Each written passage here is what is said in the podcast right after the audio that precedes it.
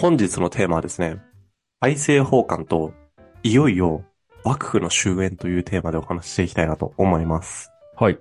で、前回のおさらいなんですけれども、前回第二次長州征伐で幕府軍負けましたと。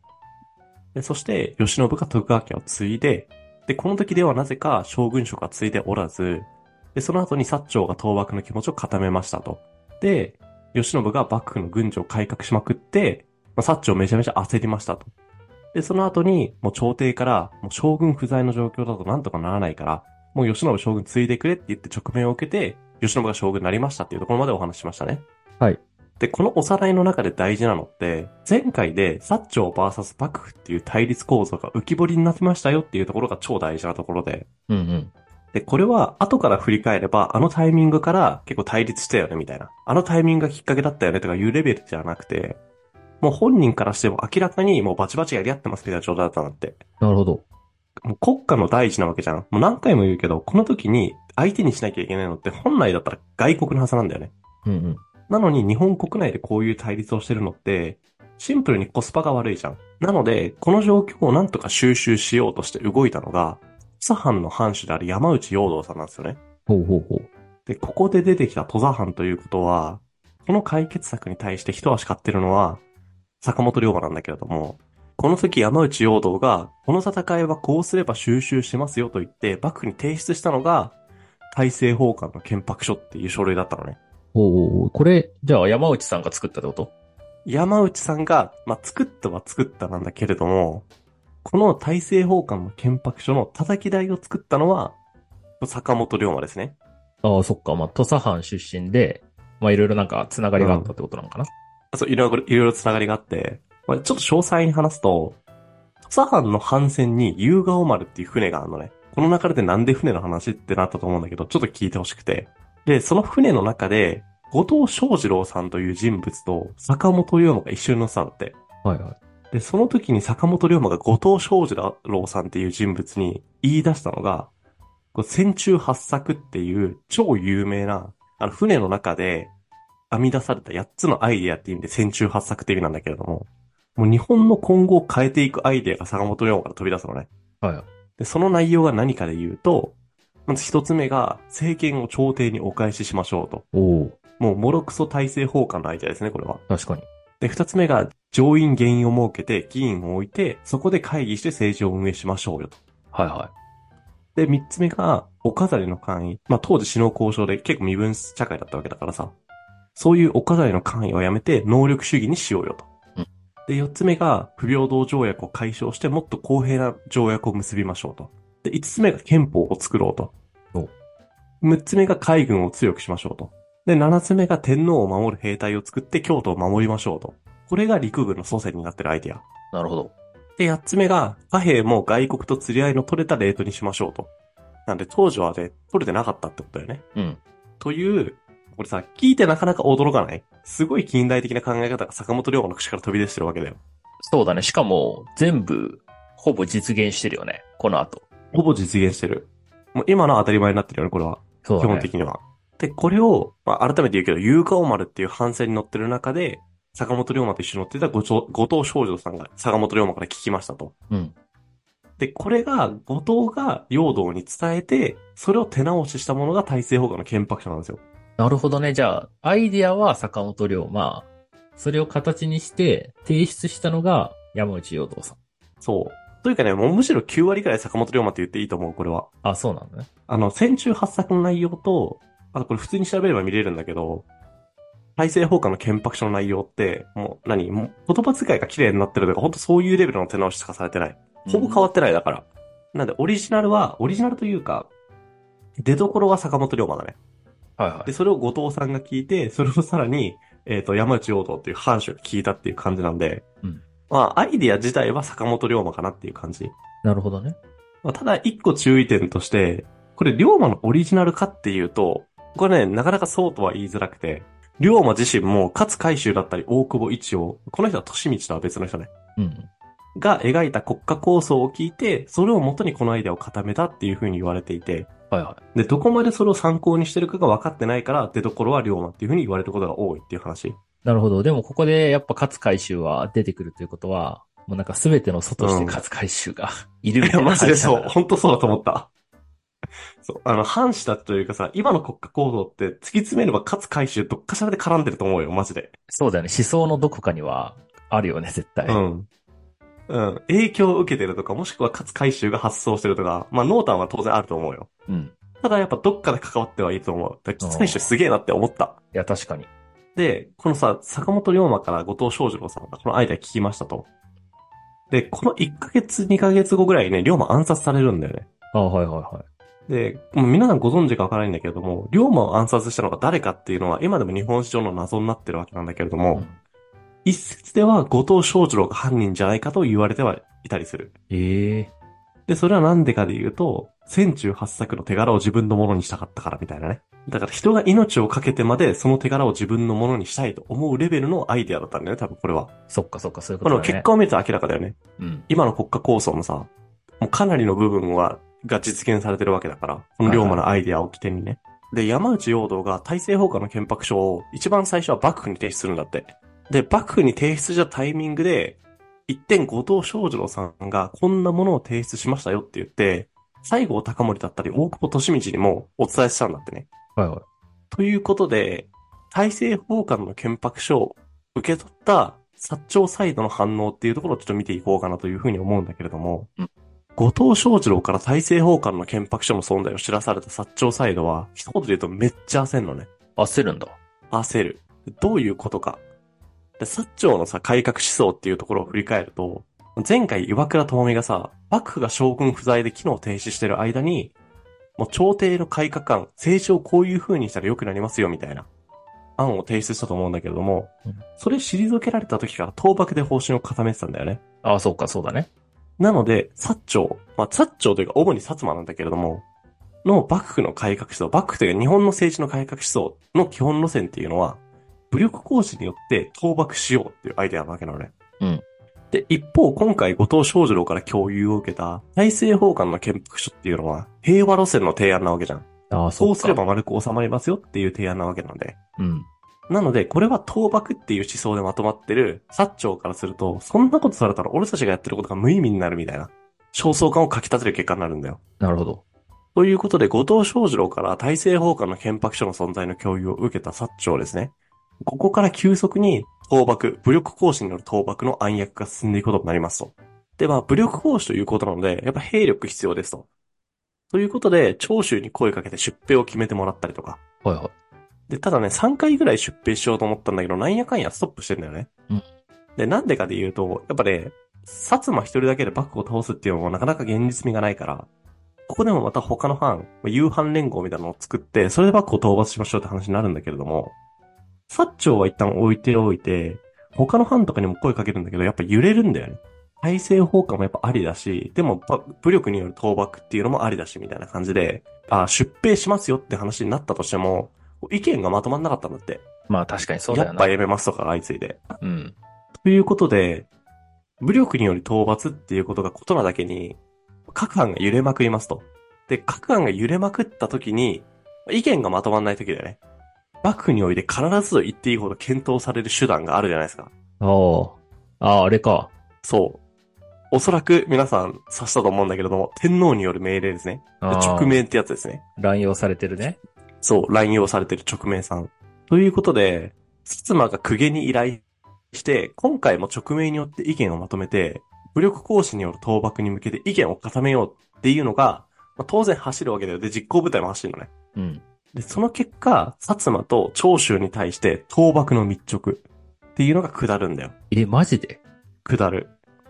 で、この倒幕の密着の内容が、徳川慶喜は大罪人だから朝敵として討伐せよっていう割と過激なものなのね。割とっていうか超過激だいや、ね。超過激だし、でも天皇ってさ、幕府を、なんかそんなに倒幕したいっていう意欲なくない？はいはいはい。いいとこに気づきましたね。ということで、この直面のやばいところは、おそらくこれは偽物であろうということがやばいことですね。もう直命が偽物。直面偽物。で、密直っていうのはさ、秘密の命令っていう風に書くから、その性質上あんまり多くの人の目に触れることがないんだって。うん。なので、当時はこれが偽物であるということがバレなかったんだけれども、今当時のこのやり取りされた資料とかを振り返ると、明らかに天皇自身が下したわけではないだろう的な箇所がいくつかあるんだって。はいはいはなので、まあ薩摩と、これ誰が起点になってるか正直分かってない。なんか公家の方が独自で工作したのか、薩摩がそういう命令出したのかっていうのは、ちょっと俺は分かんなかったんだけれども、いずれにせよこういう偽物の命令によって、武力による倒幕っていうのが、むしろ正義の政治行動になったわけだよね。い。まあそこうしい。ないとむしろおかしいだろっていうことになってくるんだよ。うん。で、その、それが偽物であるっていうことも分かってないしね。で、裏でそういう暗躍が起こってることは全く知らない徳川義信にちょっと視点を移して、義信さんはね、10月13日に大政奉還の憲白書を受け取るんだよ。うん。で、受け取った義信は即ですね、大政奉還を受け入れて、天皇に大政奉還します。要は、政権を朝廷にお返ししますよっていう提案をするんだって。えっと、倒幕しますって武力と、武力行使と、この憲白書っていうのが、まあ、ネットレースでなんか並行して動いてたってことだね。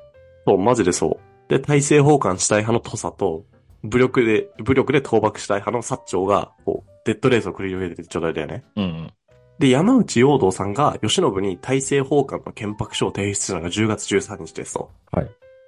で、吉信はね、これを即受け入れて、で、当時の倫理のフローみたいなものがさ、こう、藩主から幕府に行って、幕府から朝廷に提案するみたいな感じなんだって。うん。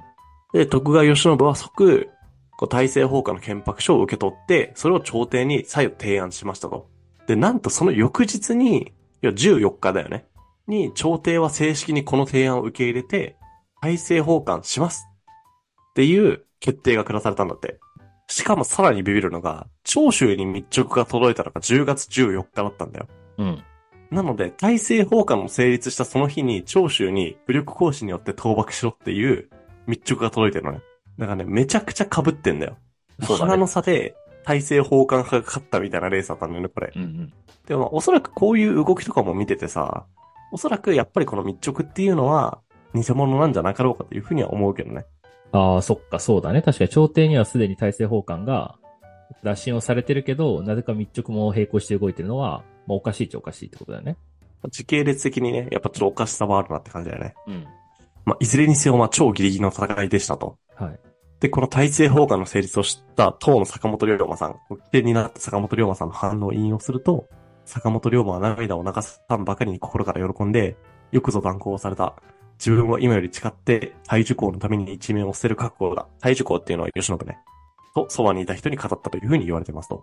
まあ、なかなか激しいですね、この時代の価値観はと。で、これで、まあ、余計な国内戦争などは起こさずに、国内でまとまって新しい国づくりに向かっていけるというような基盤が整いつつありますっていう感じですね。はいはい。で、まあ、大政奉還したはいいんだけれども、ここ、この話ここで終わりじゃなくて、大政奉還したからといって、まあ、すぐに新政権が樹立するわけではないじゃん。うん、そうだね。なので、政治的な空白が当然生まれることになるんだよ。朝廷って実動部隊を持ってるわけじゃないから、この当時は。なので、朝廷としては、引き継ぎ吉信に政治を仕切ってもらおうっていうふうに考えてたらしいね。はい。まあ確かにそれが流れとしてはスムーズだよね。そう。まあ、な、で、で一方で吉信もさ、なんでこれだけスムーズに大政奉還を受け入れたかというと、こういう流れを想定してたから、大政奉還を受け入れましたっていう説もある。ああ、はいはいはただ、それを許さないのが薩長サイドで、薩長からすると、吉信に政治が変わってほしくないんだよね、やっぱり。い。うん。旧幕府の残党に。ということで、ここで登場してくるのが岩倉智美で、岩倉智美がこの時に、王政復古の対策っていうものを提案するのね。ああ、前にやったやつだ。あ、それをさらに具体化したものかな？はいはい。で要はこれは王政復興を行うための提案書類みたいなもので、で、その内容っていうのが、摂政や右大臣、左大臣だったりとか、今の朝廷の政治システムは全てリセットしましょうと。で、それに代わって、総裁議定参与によって新政府を運営していきましょうっていう内容だったのね。で、これはね、まあ、原型ほぼ残ってないんだけど、後々、明治新政府が成立していく過程での原型になるような話だったんだって。はいはい。でただ、そこを理解しようとするとめちゃくちゃ複雑な話になってくるから、今日ここで理解したいなっていうのは一個だけで、肝心なのは、この新政府の初期メンバーの中に吉信が入ってなかったことね。なるほどね。なので、これで、もう大政奉還によって政権は幕府を失いましたと。で新政府の初期メンバーの中に吉信が入ってないっていうことは、福川家が政治のリーダーであるっていうことも終わりましたと。ということで、ということでこれにて260年にわたって続いてきた徳川の世の中が正式に終わりを迎えましたと。どうした？はい聞いてみて。いや、ローマ帝国水防止の時も思ったんだけど、はいはいはい。滅亡する時ってさ、なんか、一瞬だし儚いよね。儚い。あと意外に静かだよね。そう、なんかシュ、シュってなくなっていく感じがするのと、わかるわかる。あと、え、慶喜からしても、おそらく初期面に入れなかったのがさ、めちゃくちゃうん。い意外というか、え、こんなことになるんだったら体制崩壊しなきゃよかったとか思ってそうだなと思ったんだけど。だそれはね、その説は結構あると思やっぱそうだよね。だって、う。まあ、それを見越して、朝廷に政治の権利は移るけど、まあ、結局は自分が、まあ、ある程度主導でできるみたいなことも、なんか思ってそうじゃん。こんだけ頭のいい人だから。うん、思ってると思う。なんかそこが、岩倉智美とかによって、まあ、妨害されたのはね、結構意外だったと思うし、まあ、まさか幕府がこんな感じで滅亡するとは本人も思ってなかった説があるなというふうに思いましたね。あ、それはね、でもそうだと思うわ。うん。ただね、吉信、これ本当に一説というか、吉信ってやっぱ幕府の中で、あ、違いました。吉信ってさ、幕末の中では結構嫌われ者キャラだと思ってるんだけれども、うんまあおそらく世論的な話で、これは。で俺は別に吉信嫌いじゃないよ。はいはい。で、吉信ってさ、やっぱそういう世論があるからさ、嫌われ、あらを、あらを探されるんだよね、結構。うん。なんで体制交換をしました。しかもかなりスムーズにっていうのは、もう誰から見ても褒められた行動なわけじゃん。この当時の人たちからしてもね。そうだね。なんだけど、あらを探すために、いや、吉信にはこういう意図があって、体制交換をスムーズに決めたわけだから、吉信が偉いわけではないって言いたい人たち結構いるんだよ。ああ、はいはいはい。で、そういう人たちから出てくるのはやっぱり、なさっきナスが言ったようなさ、事実上の政権っていうのは引き続き吉信が持ち続けられるっていう目算があって体制崩壊を受け入れましたっていうのが結構説としては濃厚なのね。うん。で、一方で、そういうのを結構フラットに見る本とかを見てると、この時の吉信の体制崩壊の背景、ってかか思考プロセスっていうのは、ちゃんと朝廷に対するこう忠義を尽くすための体制崩壊っていう見られ方もできなくはないんだって。ああ、はいはいはなのでね、これはね、どういう、どう思うかっていうのはやっぱりこう、ね、人の心なわけだからさ、てか思考なわけだからさ、完全にトレースできるわけではないけれども、一つ考察のしが、考察のしがいがあるようなことなんじゃなかろうかなとは思ったりもしますね。い。いや、確かにそうだね。そう。まあ、いずれにせよ滅亡の瞬間っていうのは結構あっけないものですねっていうお話でしたね。うん。それまでのさ、こう、下り坂が結構長いからね。